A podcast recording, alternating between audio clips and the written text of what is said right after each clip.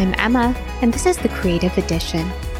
Our mission is to inspire creatives to discover, grow, and own their brand. Today, I'm reflecting on the last 9 months of pregnancy and content creation. I had no idea how life was going to unfold when I found out I was pregnant last fall. And now, as I'm in the last weeks of pregnancy, as I'm recording this, I am reflecting on everything that I've learned. So if you are a creative, a content creator, an entrepreneur who is interested and wants to have kids someday, this episode is for you.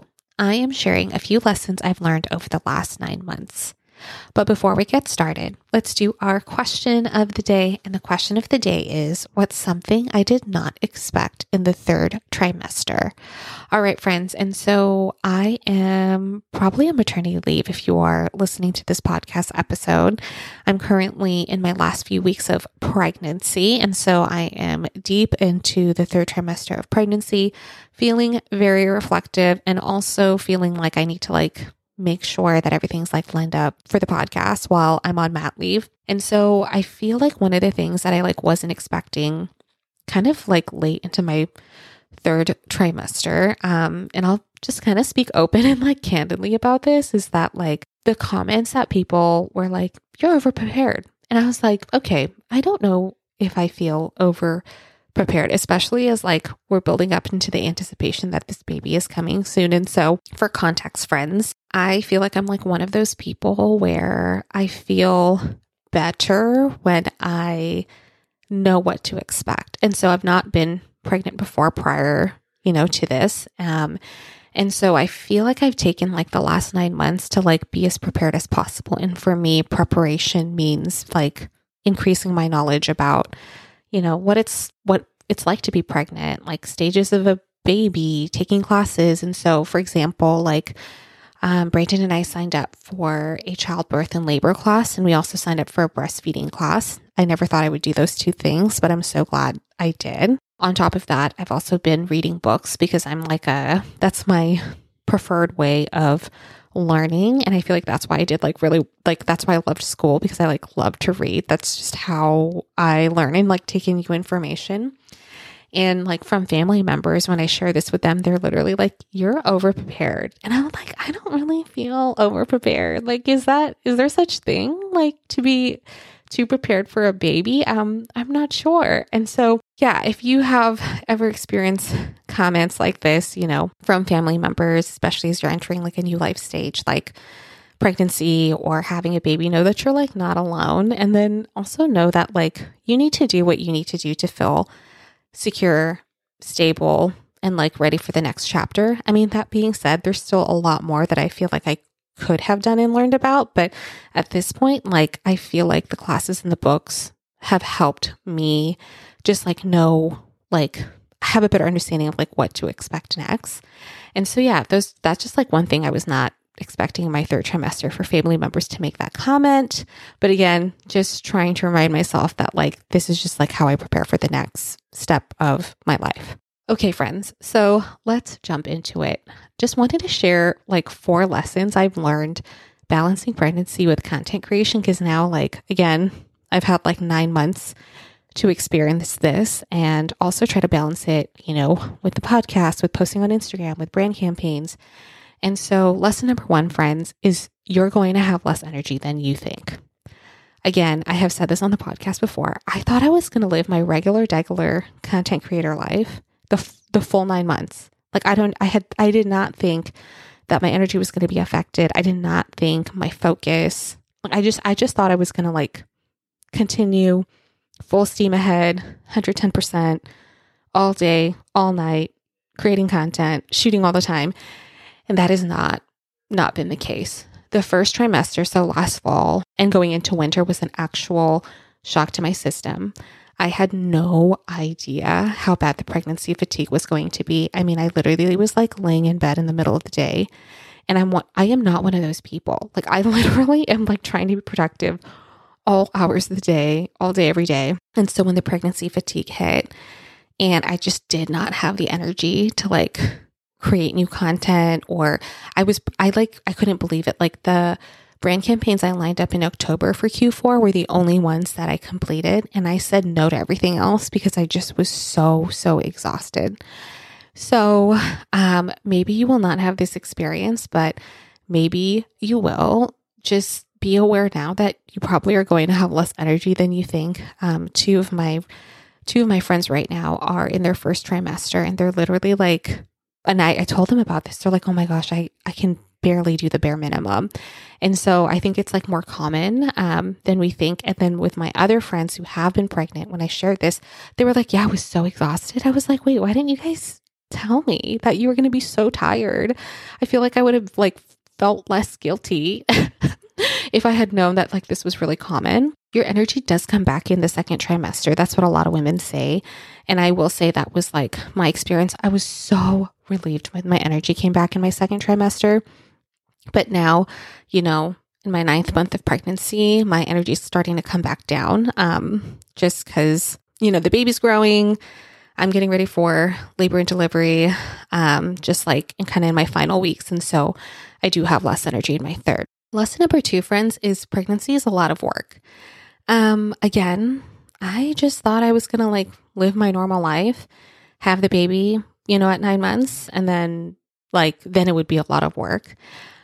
Very naive of me, but that's okay. It's my first time being pregnant. So that's why we're sharing these lessons.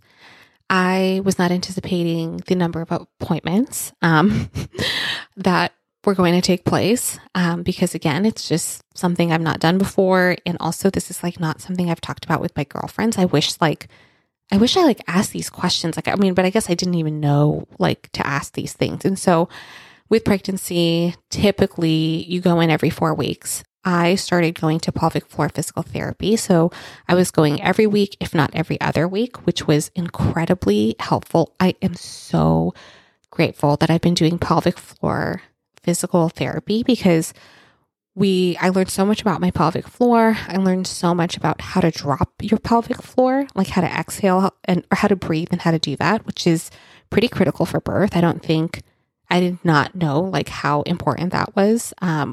And I'll be able to like let you guys know, you know, how it is like post labor and delivery.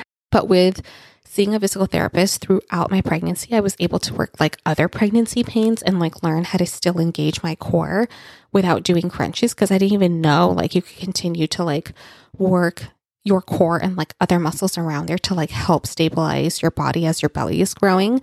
I literally learned so much. And so those one of the appointments that I feel like added on. And then in my last, you know, trimester, my last bit of pregnancy, I started going every other week, and now I'm at appointments weekly.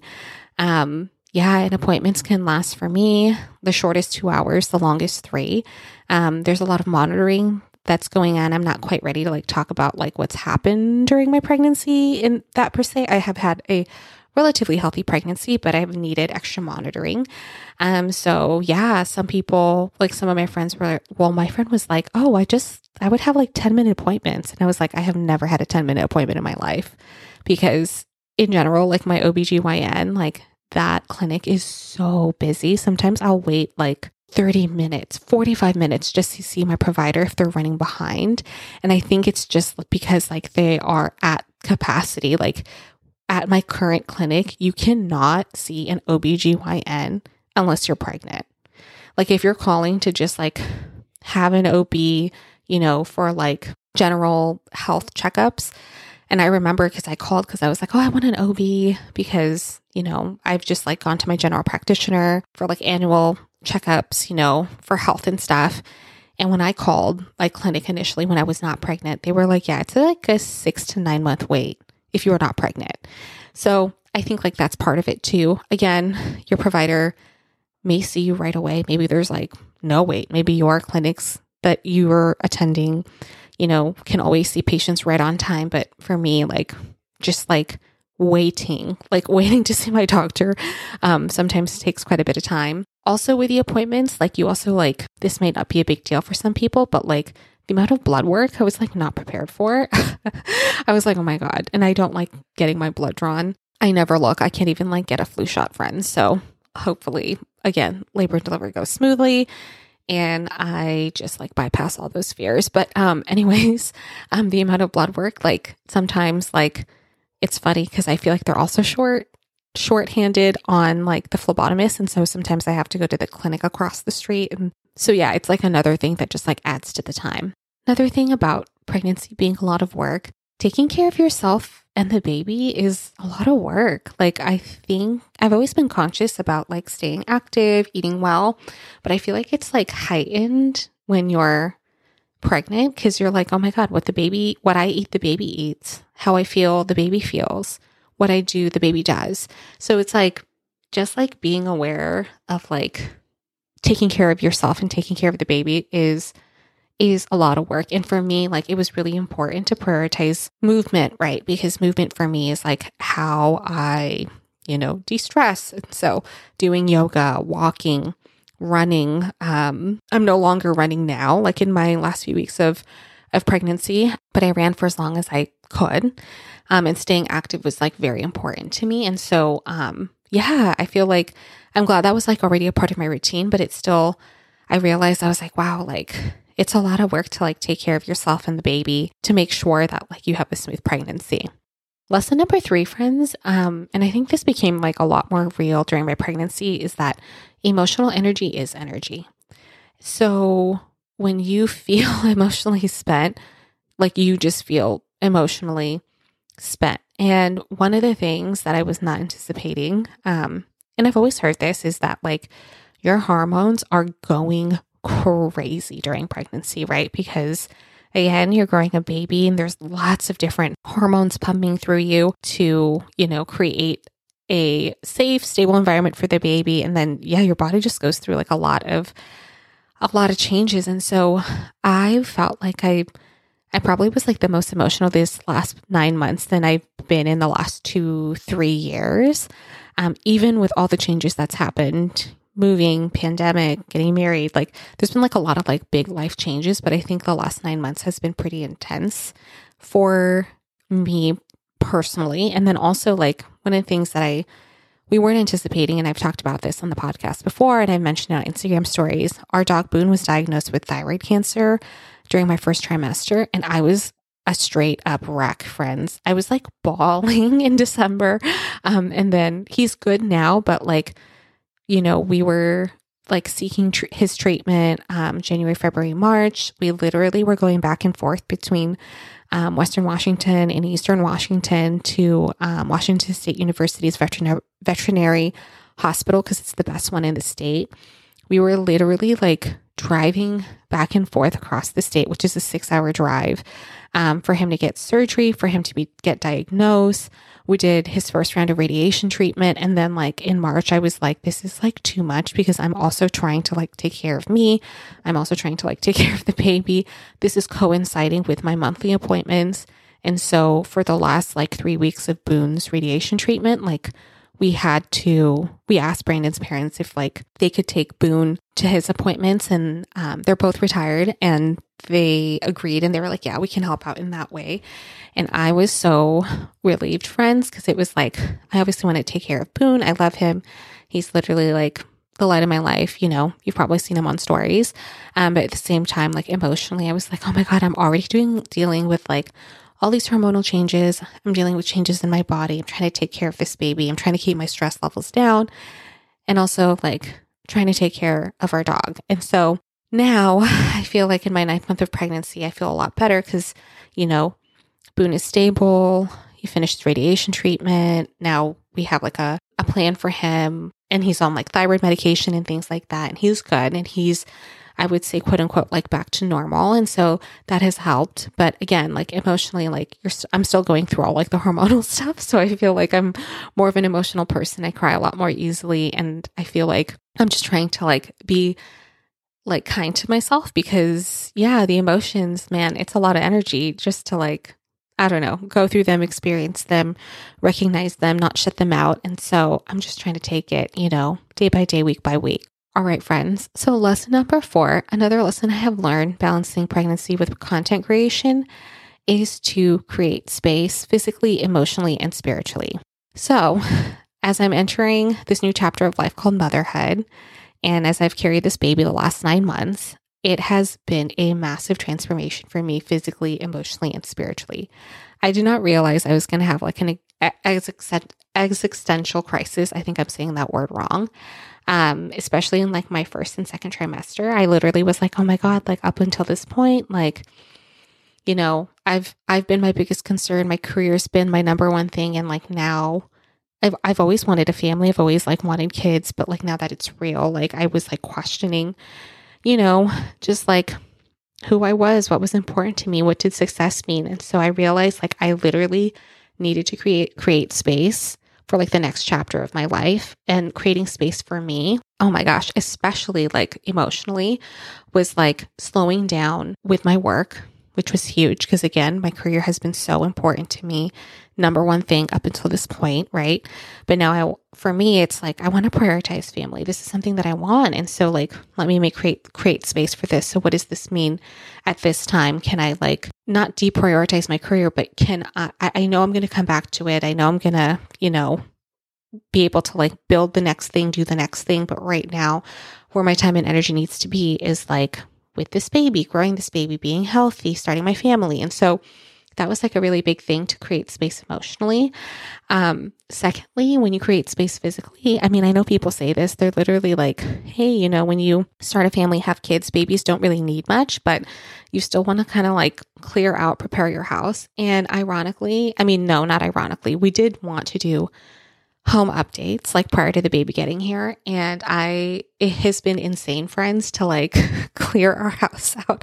I'm glad we did it. I'm glad we did this like before the baby got here, but because we updated all the floors upstairs. So upstairs, tore out all the old carpet, new carpet in the rooms. We continued our LVT flooring in the stairs, on the hallways. We're updating, the hall bathroom. We also redid our stairs because our old stairs were not up to code for babies and kids. So kids, future baby, you know, the baby literally like when they're walking up and down the stairs could have fallen through the balusters. And so, decided to like update the stairs. It's been crazy to like do all these home renovation updates, like leading up to the baby. But at the same time, I was like, we have to do this. And then at the same time, we were also like, just clearing out stuff that we didn't need anymore, clearing out clothes, shoes, things, accessories, like whatever that may be, just like creating space. So yeah, now that like we're towards the end of like the home renovation stuff, I feel a lot better. Like our home does feel better ready for the baby. Nursery's done, you know, like we have our guest room completed, you know, gotten rid of stuff that we don't need. It feels much better. And then creating space spiritually, I feel like, gosh, this can go very many ways, like depending on like who you are, what you believe, what you practice. I say I'm more spiritual than I am religious. I was raised Catholic. But spirituality to me is like, just like getting really clear about being connected to your intuition, to your source energy, to your soul, whatever you want to call it, that God force energy thing. And you know, that we all, well, I feel deeply connected to. And so for me, creating space spiritually, like clarifying like what it is I want next, I think has really been an experience the last 9 months. And it has like allowed me to realize that like, I'm going to have everything I want. Like I know it. I'm going to have everything I want with my career, with family, relationships, home, all that stuff.